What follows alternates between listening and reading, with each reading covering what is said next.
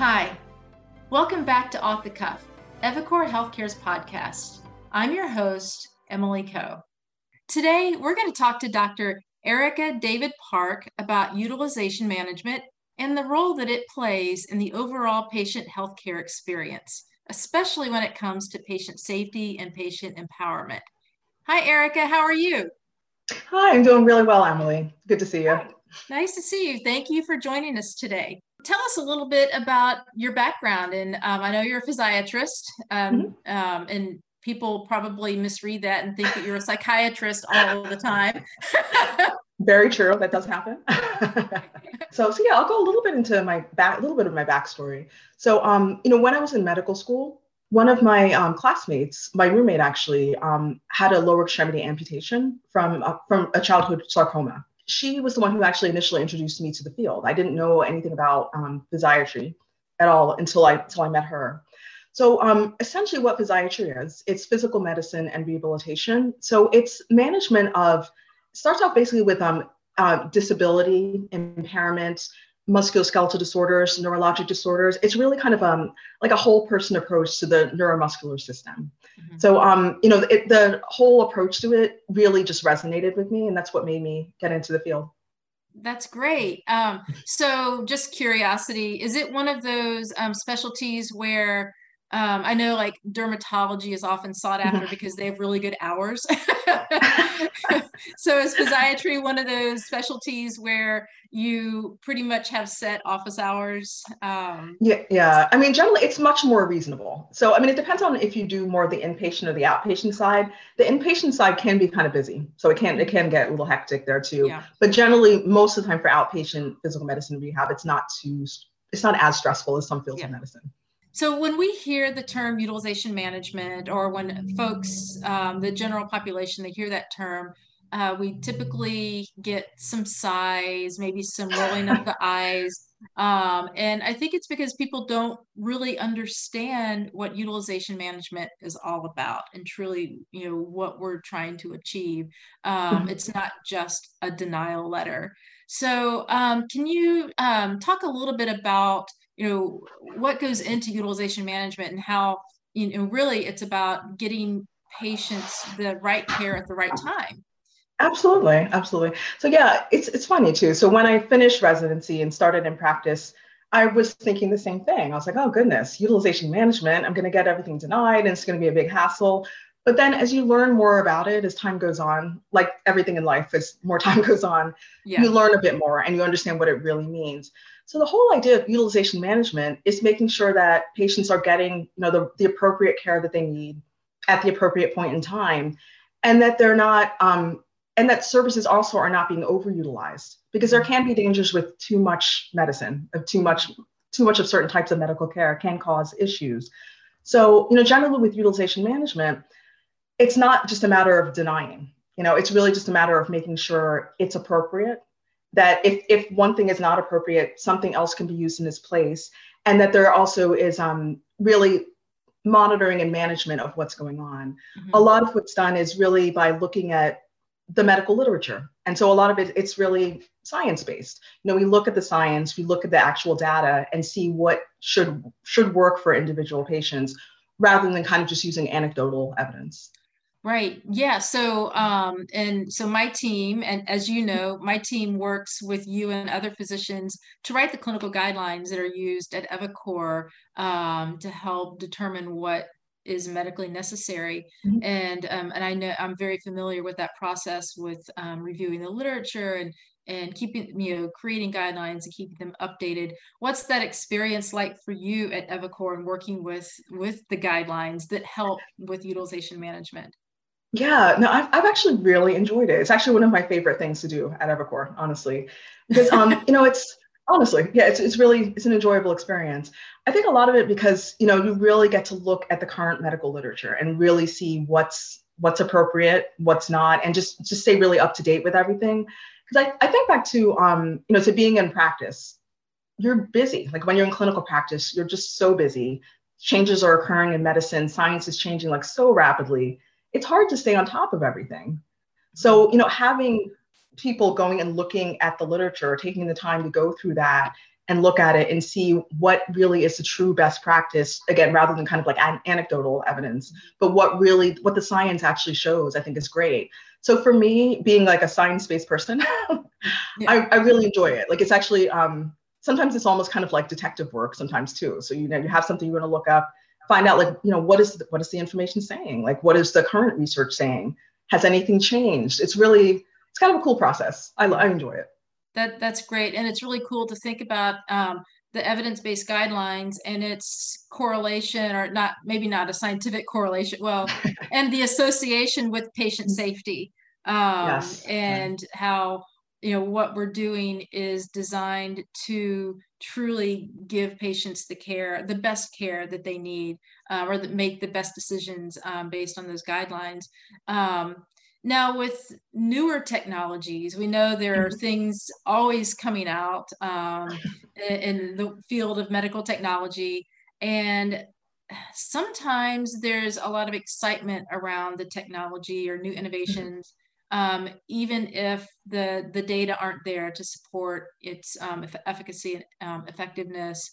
Um, maybe haven't even identified the indications um, for the technology. Um, can you explain how eviCore handles um, the new technologies and mm-hmm. um, mm-hmm. and how we incorporate them into our guidelines, if at all? Sure, sure. So with eviCore, I mean, we definitely make sure we stay on top of any new technologies. We, we find out that there's, you know, a new procedure, a new device, a new anything brand new. Um, we really stay on top of that. What we do is uh, we'll actually take a look at the current medical literature and see, you know, what does the literature show at that point in time is the evidence there to support it? And the thing is, and not just to support it, but to support that it's safe. Because you know, it's it's exciting when new things come out. I mean, everyone you know gets excited, and there might be a news story about it or something. But the question is, is it safe? You know, is it going to work for the patients? And is it going to cause them harm, or is it going to be okay?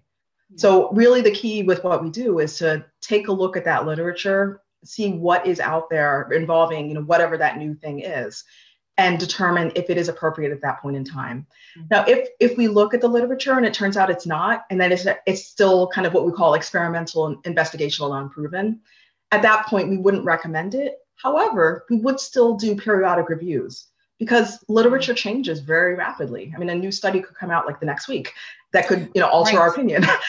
so, yes. so we really make sure that we stay on top of it and really are regularly paying attention so that if we need to change our recommendation, we can always do that. Yeah.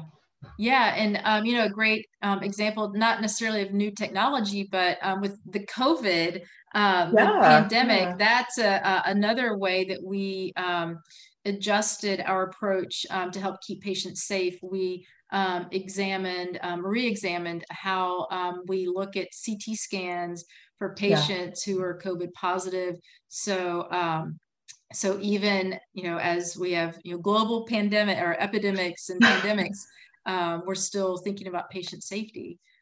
Absolutely. And that's really an exact an example of like eviCore in action, you know, right? As the pandemic's happening, you know, going and looking at the literature at that moment and seeing like what can we do? And and not, not even just the literature, but it was, you know, because it's an evolving process, but just mm-hmm. what information can we glean for this really unusual pandemic that's occurring at this moment and, and approaching it that way. I think it's really it's an excellent way to do things and it really makes sure that the patients are being taken care of the right way and and then also there's the cascade effect of yes. um, you know once you initiate um, examination maybe you get um, you know some some type of advanced imaging and yeah. there are incidental findings or you know it just the patient just continues down the path of additional doctor's visits and imaging and tests yeah. Uh, yeah.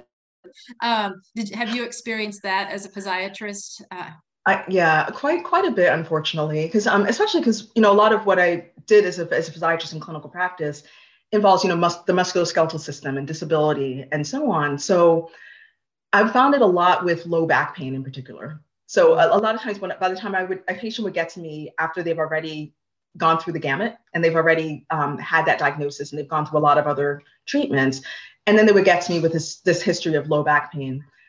I always found it interesting because um, low back pain in particular is a really common problem. I think it's one of the more common reasons that people just go to the doctor, period. Mm-hmm. You know, it's a really, um, it can cause a lot of you know, a lot of like a lot of injury, a lot of like missed days from work, things along those lines. So it's it's a it's a big issue. But we find with um with back pain, it's not uncommon to find just incidental findings on imaging that might not directly be related to someone's symptoms.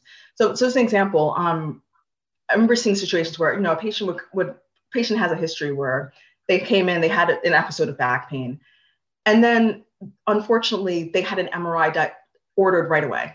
So the MRI was immediately ordered. It showed something wrong, you know. So there's like an abnormality on the MRI, but something pretty minor, you know. Really, when you really look at it, it's maybe just like a little bit of degeneration that is really just likely age related and not really like a new major issue that should needs to be addressed. It's just something that happened to be found on this imaging. But unfortunately, um, what would end up happening is that they would have that abnormality and it's kind of like it sticks. So they're like, oh, I have an abnormal spine. And next thing you know, that's when that cascade effect happens. So, you know, they end up on a whole bunch of different medications, some, you know, muscle relaxants, sometimes opioids, it could be a whole bunch of different stuff. Then they might get more imaging done, they might get more procedures. A lot of times they'll end up getting like a lot of interventional procedures. And then sometimes it, sometimes it could all, go all the way down to surgery. You know, and just from that like little sort of incidental finding, it yeah. was it was really unfortunate, you know, what would happen. And you know, to get back to that, to the whole um, idea of that, and with utilization management, that's in my mind, that's like a really key reason why utilization management is important because in that beginning, when that patient came in with that back pain, it could have potentially just been resolved with maybe a little bit of physical therapy or some maybe a little bit of anti-inflammatories and some ice. You know, it could have maybe been nipped in the bud. Mm-hmm. But because of the fact that they went for that MRI, that's what caused the problem there in terms of the cascade. So, you know, if there had been utilization management in that case, then probably that initial MRI wouldn't have taken place and then yeah. it wouldn't have kept going on from yeah. there. Yeah. Isn't it true that um, most um, low back pain resolves in about four to six weeks. Uh, the majority of it does. Conservative therapy, yeah. Yeah, yeah, the vast majority of it does, and that's why you need to not just go straight to the imaging. You need to really, you know, pause and do the right treatment. Granted, there are exceptions. You know, if someone has red flags, like you know, there are, you know, fever, there are other signs going on that may um, suggest there's something more insidious. Yes, go ahead and get that MRI. That's that's kind of crucial. Yeah. But the vast majority of the cases, that's not it. So it doesn't really need to be done at that point in time. Yeah. And I know, at, you know, as um, physicians, when a patient comes to you, you want to help them. You know, if someone yeah. says they're in pain, you're compelled to want yeah. to make them feel better. Um, and then the issue of presenteeism, they're they're going to work because they're you know they're in pain, um, yeah. but they still have to go to work. Um, and if not treated, then it will, of course, result in absenteeism because they feel like they can't yes. go to work. yes, um, absolutely. So, as far as presenteeism and uh, physiatry, how do you yeah. um, how do you work with patients when they are in pain, um, but they still have to go to work? Um, yeah. But it you know that you know one to four week time frame where the pain is not resolved, um, mm-hmm. but they still have to stay functional.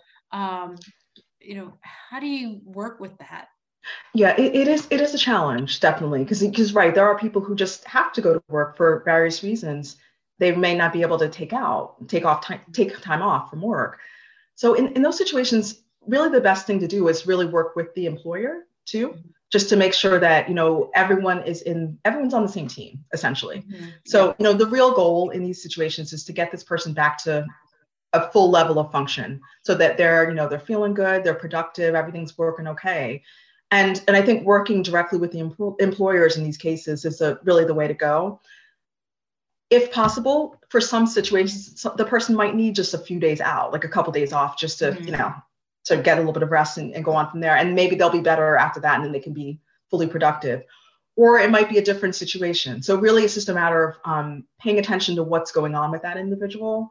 And working with that person and their employer to make sure that the right treatment plan is in place. Because really, everyone just wants to get back to the same place where they're functioning as well as possible. Yeah. So eviCore has taken utilization management into the world of post-acute care, and uh, you you work in the post-acute care space at eviCore. Mm-hmm. Um, can you talk a little bit about how that plays a role in uh, in patient safety and patient empowerment? Absolutely. So in telling that, I can actually give an example of um, something actually we've seen a few times. So this isn't just a one-off experience, but um, you know, with with post-acute care. So essentially, what it is, post-acute care is the care that someone's receiving after their acute care hospitalization. So that could either be going home with like home services. It can be going into a facility, like a skilled nursing facility for what we call subacute rehabilitation, an inpatient rehabilitation facility, or if someone has more advanced concerns, it's um, something called a long-term acute care hospitalization. So they can be going to any of those levels of care after they're in the hospital. So um, when we do utilization management, we take a look at um, where they should go just to make sure that they're going to the right, essentially the right place at the right point in time. So whichever level of service is appropriate for them, that's where we're kind of tracking them to. So in, in doing utilization management, many times actually, we've um, caught cases where someone probably shouldn't leave the hospital yet. Mm-hmm. So, you know, when we're actually taking a look and we're looking at the case, we see that, oh wow, you know, this person is having, you know, their their their temperature has been spiking, you know, that, you know, their their blood pressure is dropping. And sometimes they're just like subtle things that not to say that the physicians in the hospital aren't, you know, on top of it, but when we're looking at the whole picture, we sometimes can see these trends a bit more easily than than someone who's just right there at that moment. Mm-hmm. And so there have been instances where we've caught situations where this person's clearly not ready to go anywhere yet. It's not, it's not going to be safe for them to leave the hospital. And in those cases, it's it's we've been right, you know. So, you know, we've been able to prevent potentially an adverse outcome because if someone, especially if it's going to be like going home to home care, if someone goes home and you know they have an infection brewing, that could be really bad. That could really be a bad situation. So um, you know, really having utilization management has been able to really protect people in some of these situations that's a great anecdote because a lot of folks think of utilization management as just cost savings yeah. and they don't realize the patient safety piece of it. So yeah. Um, that's really great to illustrate um, how we um, are making the best decision for the patients. Sure. So there is a notion that the more expensive the test, the better it is. So do you see that often um, in utilization management where uh, maybe yeah. providers are asking for a PET scan, um, which really it's not indicated for whatever they um, are requesting it for. Yeah, yeah, yeah. And I think it comes back to what you'd alluded to before that, you know, often in practice, physicians just want to help their patients, they want to do the best mm-hmm. for them.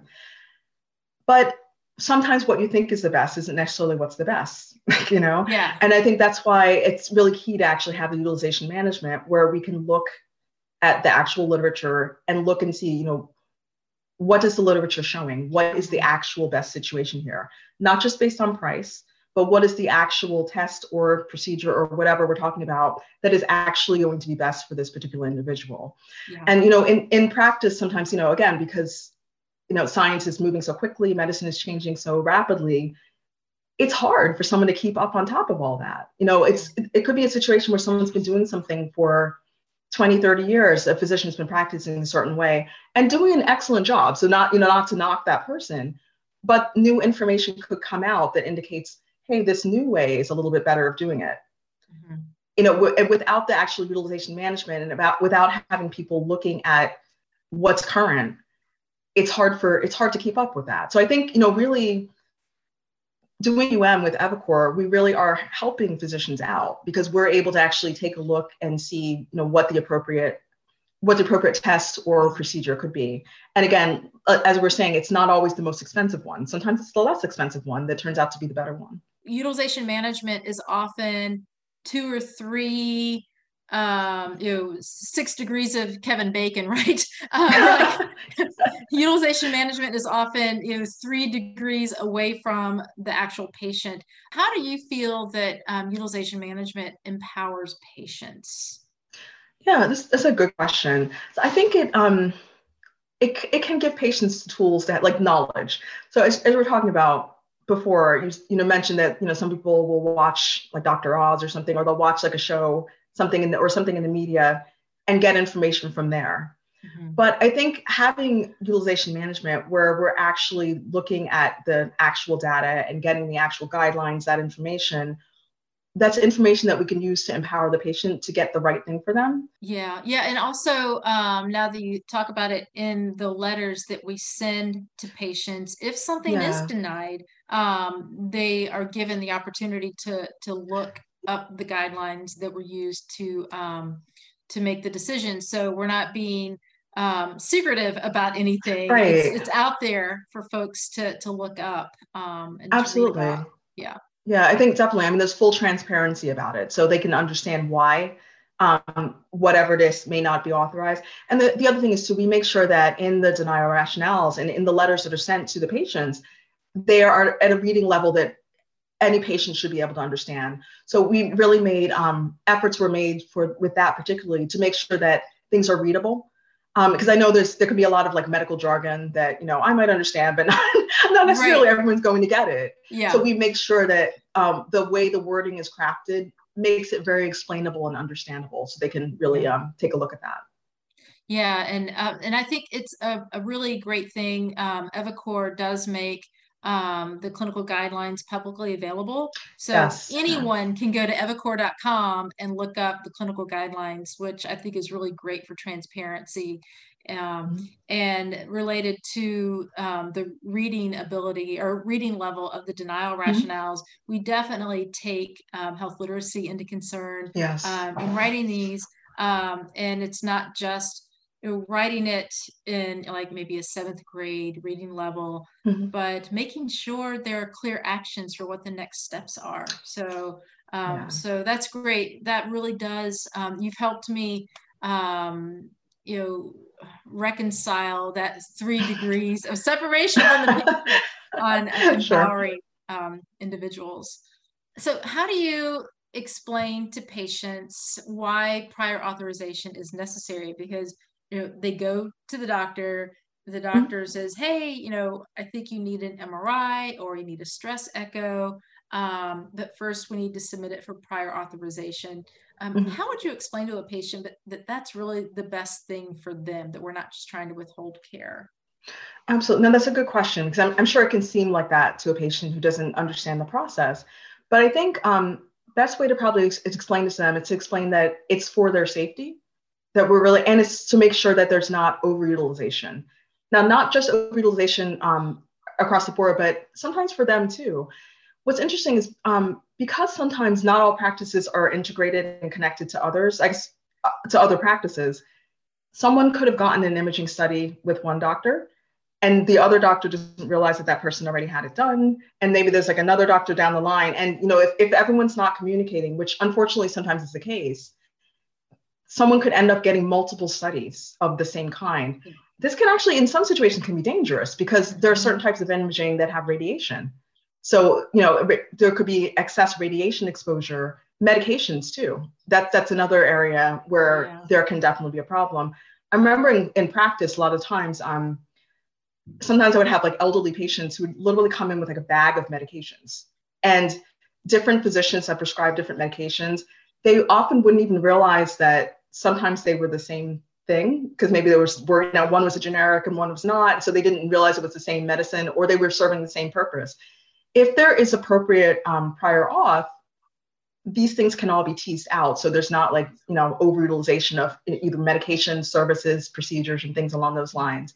So i think really the key is just to make sure that the patients know that it's really it's in their best interest to have someone taking a look at this to make sure that you know things aren't being overused for them for their own safety yeah and it also plays into the um, what we talked about a few minutes mm-hmm. ago how you know physicians are trying to do the best thing yes. but you know, they don't always have the latest evidence so submitting right. that prior auth um, does help with that review um, right.